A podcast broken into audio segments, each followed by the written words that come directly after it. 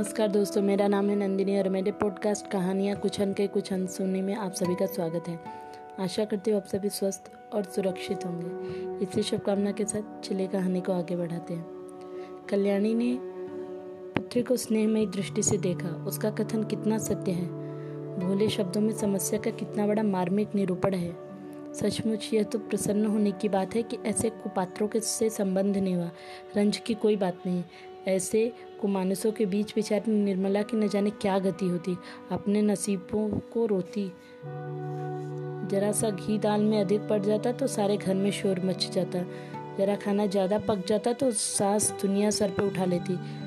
लड़का भी ऐसा लोभी है, बड़ी अच्छी बात है, नहीं तो बेचारी को उम्र भर रोना पड़ता। कल्याणी यहाँ से उठी तो उसका हृदय हल्का हो गया, लेकिन विवाह तो करना ही था और हो सके तो इसी साल, नहीं तो दूसरे साल फिर नए सिरे से तैयारी करनी पड़ेगी। अब अच्छे घर की ज़रूरत नहीं है, अच्छे वर की ज़रूरत नहीं है। अभागिन को अच्छा घर वर कहाँ मिलता है। अब किसी भांति से सिर का बोझ उतारना था, किसी भांति लड़की को पार करना था, उसे कुएं में झोंकना था।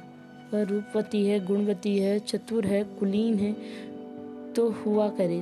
दहेज हो तो सारे गुण दोष छिप जाते हैं, प्राणों का कोई मोल नहीं, केवल दहेज का मोल है। कितनी विषम भाग्य लीला है। कल्याणी का दोष कुछ कम न था। अबला विधवा होना उसे दोषों से मुक्त नहीं कर सकता था। उसने अपने लड़के लड़कियों से ज़्यादा प्यारे थे। लड़के हल के बैल हैं, भूसे खली पर पहला हक उनका है।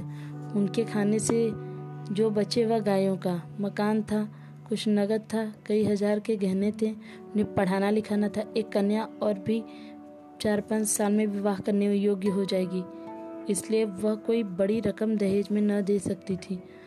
आखिर लड़कों को भी तो कुछ चाहिए, वे क्या समझेंगे कि हमारा भी कोई बाप था।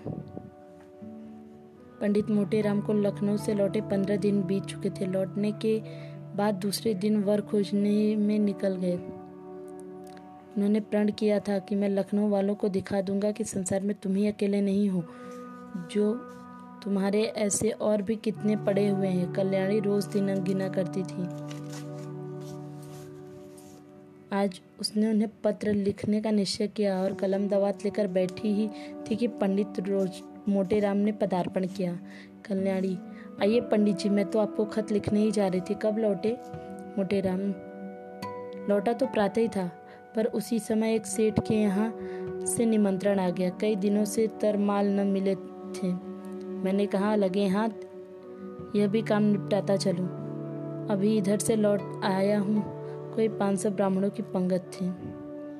कल्याणी: कुछ कार्य सिद्ध हुआ या रास्ता ही नापना पड़ा? मोटे राम: कार्य क्यों सिद्ध न होता, भला यह भी कोई बात है।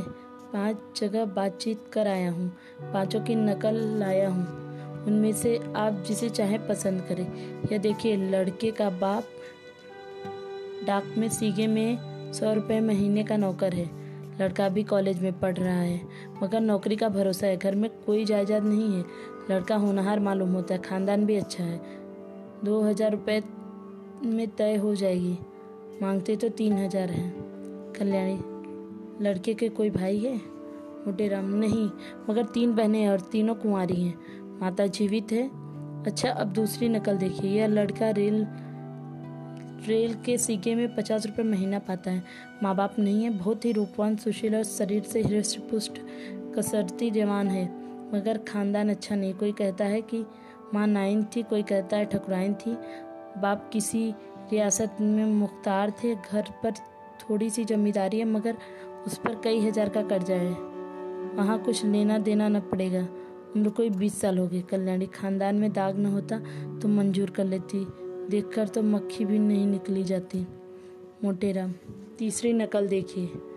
एक जमींदार का लड़का है, कोई 1000 सालाना नफा है, कुछ खेतीबाड़ी भी होती है। लड़का पढ़ा लिखा तो थोड़ा ही है, पर कचहरी अदालत के काम में चतुर है, दुहाजू है। पहली स्त्री को मरे हुए 2 साल हो गए, कोई संतान नहीं, लेकिन रहन सहन मोटा है। पसीना पीसना कूटना घर में ही होता है।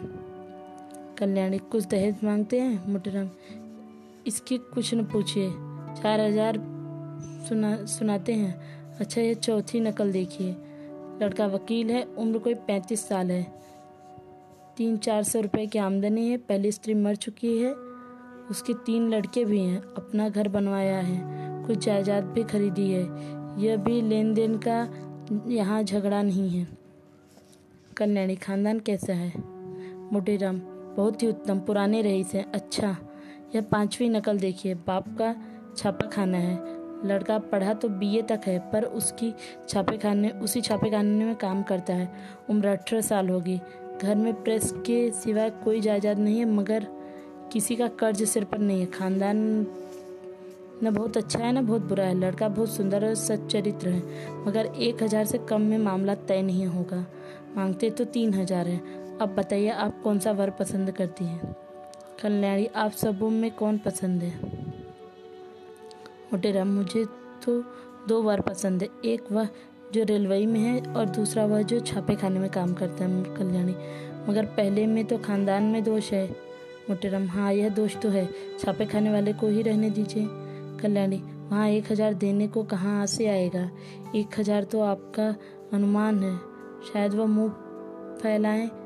आप तो घर की दशा देख ही रहे, भोजन मिलता जाए यही गनीमत है, रुपए कहाँ से आएंगे? जमींदार साहब 4000 सुनाते हैं, डाक बाबू भी 2000 का सवाल करते हैं, इनको जाने दीजिए, बस वकील साहब ही बचे हैं, 35 साल की उम्र है, भी कोई ऐसी ज़्यादा नहीं है, इन्हीं को क्यों न रखिए। मोटे साहब, आप खूब सोच विचार लें, मैं यूँ अपनी मर्जी का ताबेदार हूँ, जहाँ कहिएगा वहाँ टीका लगाऊँगा, मगर 1000 का मुँह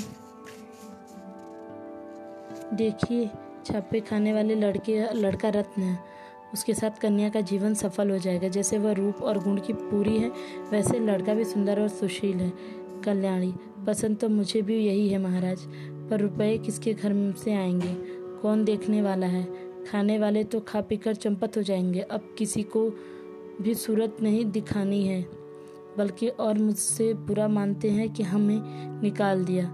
जो बात अपने बस के बाहर है उसके लिए हाथ क्यों फैलाऊं? संतान किसको प्यारे नहीं होता, कौन उसे सुखी नहीं देखना चाहता, पर जब अपना काबू भी हो तब ना। ईश्वर का नाम निकल वकील साहब को टीका लगाइए। आयु कुछ अधिक है, लेकिन मरना जीना विधि के हाथ है, 35 का आदमी बुढ़ा नहीं कहलाता। अगर लड़की के भाग्य में सुख भोगना हो बदा होगा तो हो जाएगी सुखी, दुख भोगना होगा जहाँ जाएगी दुखी झेलेगी। हमारे निर्मला को बच्चों से प्रेम है, उसके बच्चों को अपना समझेगी, आप शुभ मुहूर्त देकर टीका कराइए।